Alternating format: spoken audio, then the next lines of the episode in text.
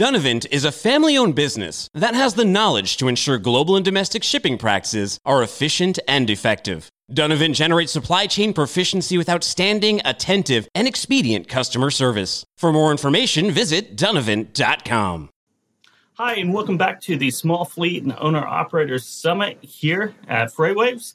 My name is Kevin Hill, and I am head of research here at FreightWaves. I have a special guest for us. We're going to talk about the do's and don'ts uh, uh, as a small fleet and, and owner operator. And here with me right now is Drew Herpich. He's a CCO, Chief Commercial Officer of Transportation Insight and NTG. Drew, thanks for uh, joining us today. Appreciate you having me on, Kevin. Let's uh, jump into it. Let's talk about the do's and don'ts of of of working with uh, you know 3PLs or, or brokerages as uh, as a small fleet or owner operator. So, um, if you want to start off the the, the do's, we'll, we'll go over the do's and then we'll go over the don'ts. Yeah, no, absolutely. You know, and when I think about this, there, there's so many do's to do on this, right? I think I think the biggest one that I think about today and where this landscape of this industry is going is making sure that you're working with a broker that has a technology offering and capabilities, right? More visibility to you, more automation, faster pay. Those are the type of things that you're going to want to work with uh, as a carrier on a day-to-day basis with the broker that you're working with. Um, the biggest thing I think that you know it's misunderstood a little bit though from these technology offerings is you better have a carrier expert as well with you, right? These, these people that are going to be helping you make the decision on a day-to-day basis with that technology offering is very important you know, for instance, on our end, we have a digital logistics platform of Beyond. It really helps carriers find loads and gets paid faster, right? And so those are some of the things from a technology offering I would really look into.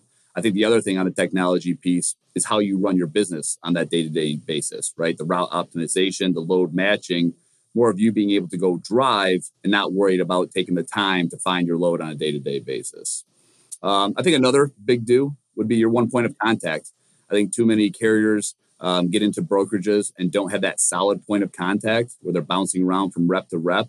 I think a big point is to get that one solid contact at that company. That way, every load and shipment that you're working with, you understand exactly what you're getting from at the end of the day. That trust, that building that relationship. And at the end of the day, that broker to you is really a consultant of how you should run your business and, and really how you should look at you know, how you're generating your revenue. Um, another thing I think about dues wise, you know, you know, it, yeah, I think another thing that I think about from dues wise is your payment terms, right? And the credibility that you get behind it. What days are they looking to pay? How quickly are they paying? What are the fees that are behind that? Really understanding those payment terms will really help you generate that revenue you need and making sure that you're getting paid on the days that you need to get paid. And lastly, a big do for myself would be just making sure you're partnering with the brokers of scale. You know, today out there, I think some of the facts say it's around 20,000 plus brokers out there. You have a lot of choices that you can choose from. And when I think about that, the offerings, um, the different payments and things like that go into that. But really, you want to make sure that you're working with a broker that can scale, that has enough freight to fill you, that you don't have to call 40, 50 different brokers in any given day. And that broker is able to really penetrate you the loads that you need for your day to day business.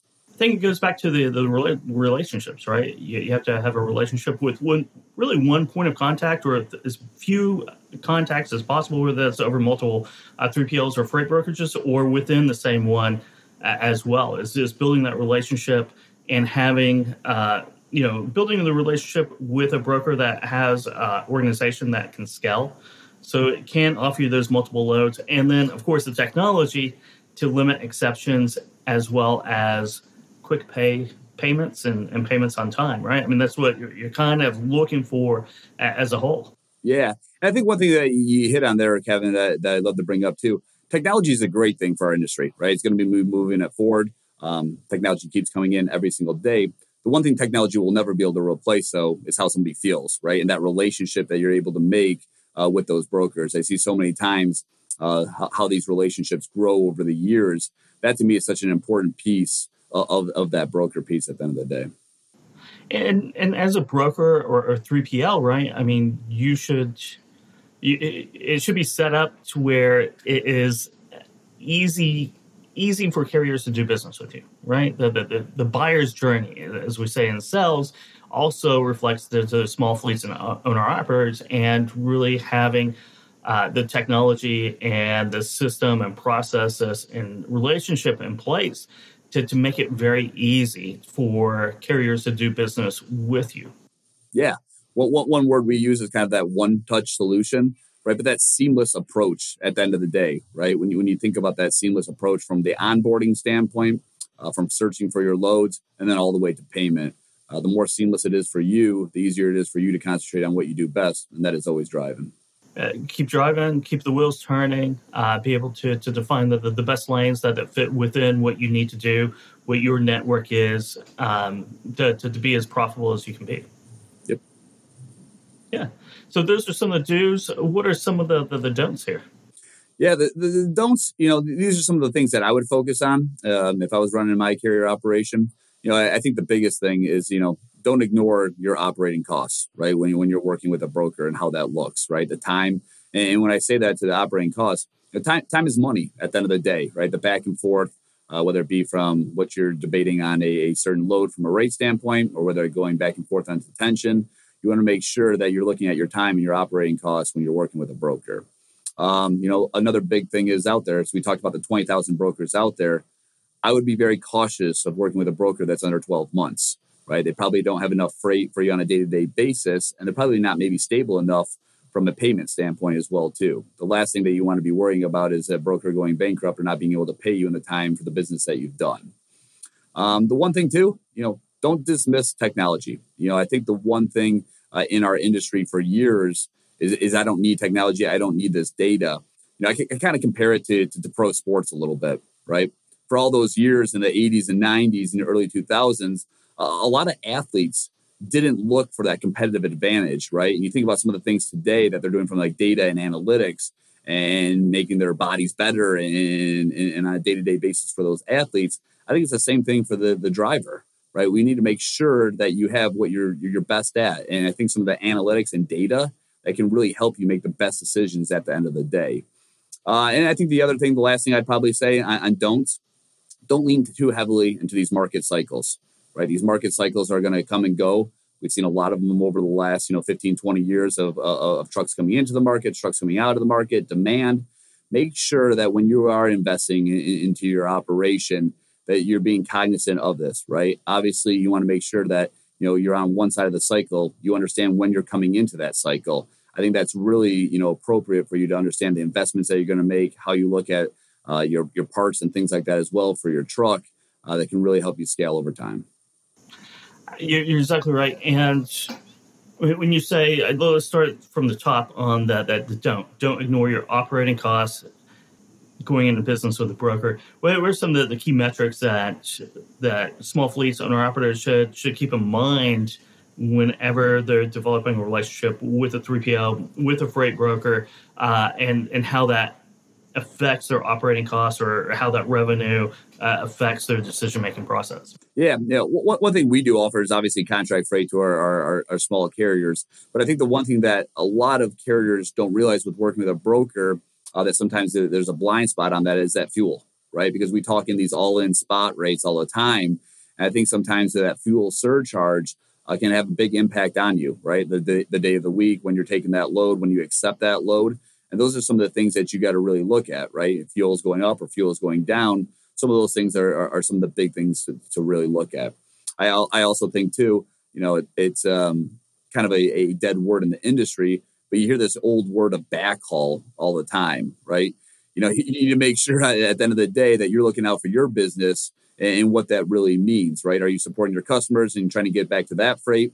Or using that broker to actually generate revenue on your day-to-day basis. Those are the things that you really need to look at that go into your operating costs. Yeah maybe we should we should uh, coin a new term for backhaul because backhaul has a lot of negative con- connotations. It's like uh, 50 cents to the try it is is kind of what registers in, in a lot of people's mind uh, where you know a, a, real backhaul is just a, a lane that fits within the, the network. Getting you to the next point uh, to to where there's there's more money in a in a load, but it's it's a load that you need.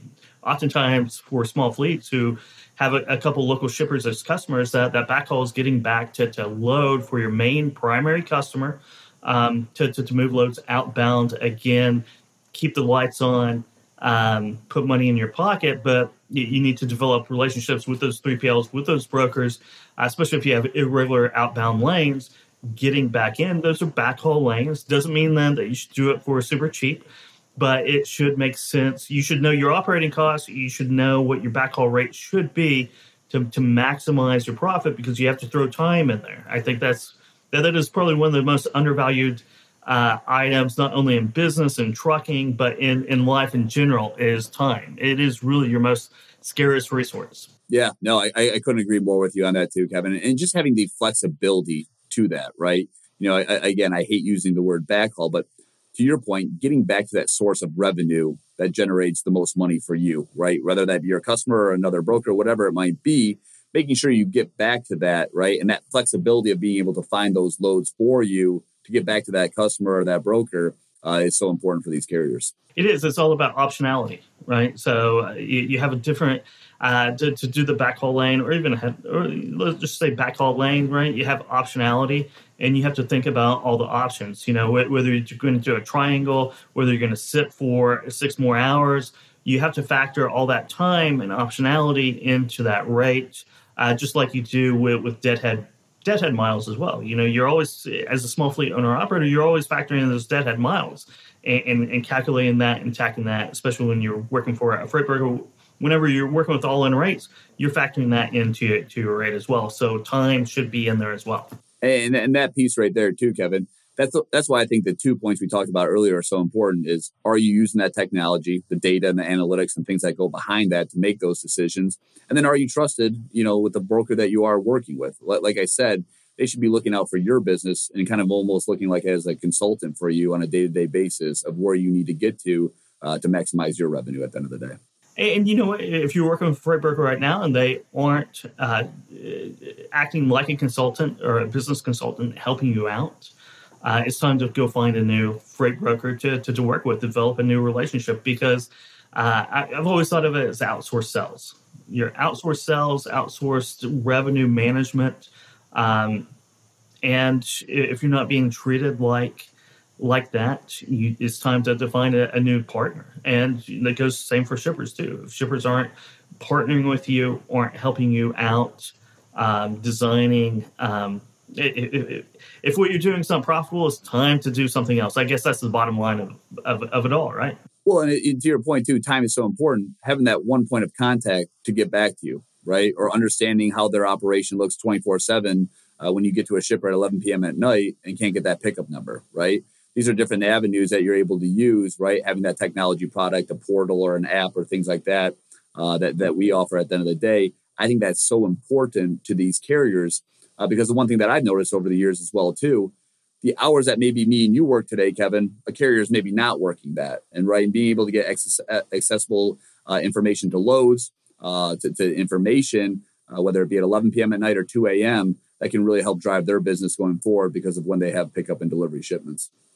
Yeah, I mean that's a really great point, Drew. Is, is, leveraging that technology. You know, you don't have to vet a small fleet owner operators if you have the right partners. You don't have to invest in that technology. You don't have to worry about that because that's going to be provided to you as part of the, the service, and you should really expect that and, and demand it as well. I agree. How about fuel surcharges? We, we, you, you, mentioned fuel surcharges and kind of knowing your operating costs. And uh, I don't have to tell you, diesel is a, a big story right now. Uh, it's a tad bit high and expensive. Uh, so, what are you seeing out there, and, what should small fleets and owner operators really? Uh, when we talk about fuel surcharges, what questions should they be asking? How should they should how should they be calculating that in all-in rate? What should they do to, to protect protect themselves? Yeah, I, I, think it's one of those things where they need to be able to break it out, right? They need to be looking at this on a on a weekly basis, right? Obviously, there's different um, formats that you can follow and, and, get these fuel surcharges from. Um, but each customer and broker is, a little bit different on how they run their fuel surcharge and things like that. But I think the, the thing to your point is what is your really your line haul rate for that lane, right? Because fuel is always going to fluctuate, right? We're always going to have the ups and downs from fuel. Uh, obviously, right now with what we're uh, looking at today, fuel is at one of its highest points, and so I think it's one of those things that kind of gets lost into the all-in rate sometimes, right? Because I think what what carriers look at is, hey, I I haul this lane for fifteen hundred bucks right? But if fuel is going up, maybe that lane should be 16 or 1700 bucks for you uh, at that time. So I think really understanding your line haul for those different rates. If you're going from Chicago to Atlanta on a daily basis, you should understand your line haul as X. And then when fuel fluctuates, you understand how that looks from an all in standpoint. And, and, I think a good rule of um, a good rule and, and something for small fleets and owner operators to, to look out for if you're talking to a broker, uh, if you have a relationship with a broker and they want to, uh, to, to gloss over or hide fuel surcharges and don't want to have a conversation uh, about it, it's time to, to look for a, a new partner um, because there's a reason for that. And, you know, I, I, was a freight broker one time and I know that reason. Yeah. And, and, I think to your point, there should be no hidden costs, especially with today, right? The transparency. And those are some of the things I think, too, Kevin, at the end of the day, that you do get working with a technology partner, uh, like, like a larger brokerage, right? And so those are some of the things that we offer uh, to ensure that you get the transparency, right? There's no hidden fees. It's broken down making sure that you understand at the end of the day what's going into your operating costs because every driver has different operating costs whether it be from the insurance to the driver to the tractor uh, to the trailer uh, to your lease payments whatever it might be and so for you to understand that part from the broker is a very important part it is. You talk about transparency. We're talking about fuel surcharges. There's accessorials too, right? That, that's another another part that, that you need transparency about. Uh, detention. Uh, do not order truck truck not used. Um, so there are a few tarping charges, uh, and, and, those are often uh, maybe not detention, but tarping, um, lumpers. Sometimes that's that's folded into the all-in rate too, and that's something to, to, to in your mind you need to break out. Well, and I, and I think about accessorial programs all the time, right? Uh, we go back to being time being money, right? That's time that you're sitting, and it's dead time for you. And then on top of that, if you've got to wait for that customer to approve that accessorial for you, that's more time before you get your money, right? And so you might get your line haul and your fuel paid. I'm a big believer in this. You should be working with a broker that's going to pay you out right away, whether the, the customer pays them or not. That's why you're using that broker at the end of the day. I think those are some of the advantages of, uh, of working with a smart broker. Yeah, a, broker with scale uh, again is someone uh, is, is, a company that that can do that. If you if you're looking at um, one or two person operations that have been in business less than a year. Uh, oftentimes, they don't have the, the, the cash flow to front that detention detention truck order not used, uh, certain fees that, that might come in after it because we all know that that things happen in logistics. You know, you show up and um, and a warehouse or, or, or, plant has closed early or there's nobody to unload you. You got to stay overnight, uh, and that spirals into uh, real cost that that hit your operating bottom line, your operating profit in real time very quickly.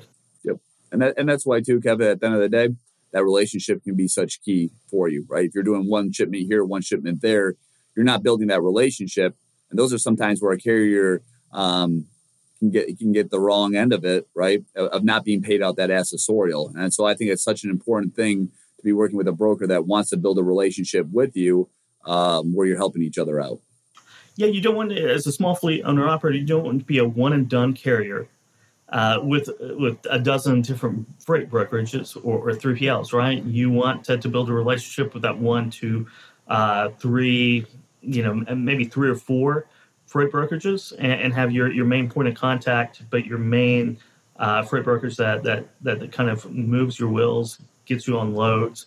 Uh, it just makes life simpler couldn't agree more with you. I think of it almost like an airline or a hotel, right? Find one or two of them, stick with it, build build that camaraderie with them, uh, build that relationship with them, whether it be points, awards, uh, different ways to access loads quicker. Those will really help you out as a small owner operator at the end of the day.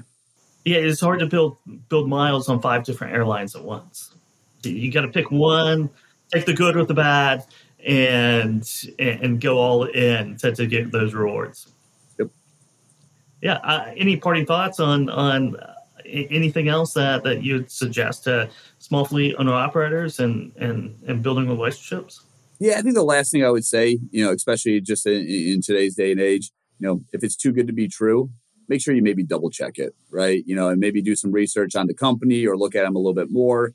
I think there's so many different outlets today, um, being able to access, you know, these companies, understand what they actually do, and so you know, if somebody's offering you a lane, you know, at two thousand bucks and the market's paying fifteen hundred, maybe you should double check it a little bit, make sure it's not too good to be true. But always make sure that you're protecting yourself at the end of the day.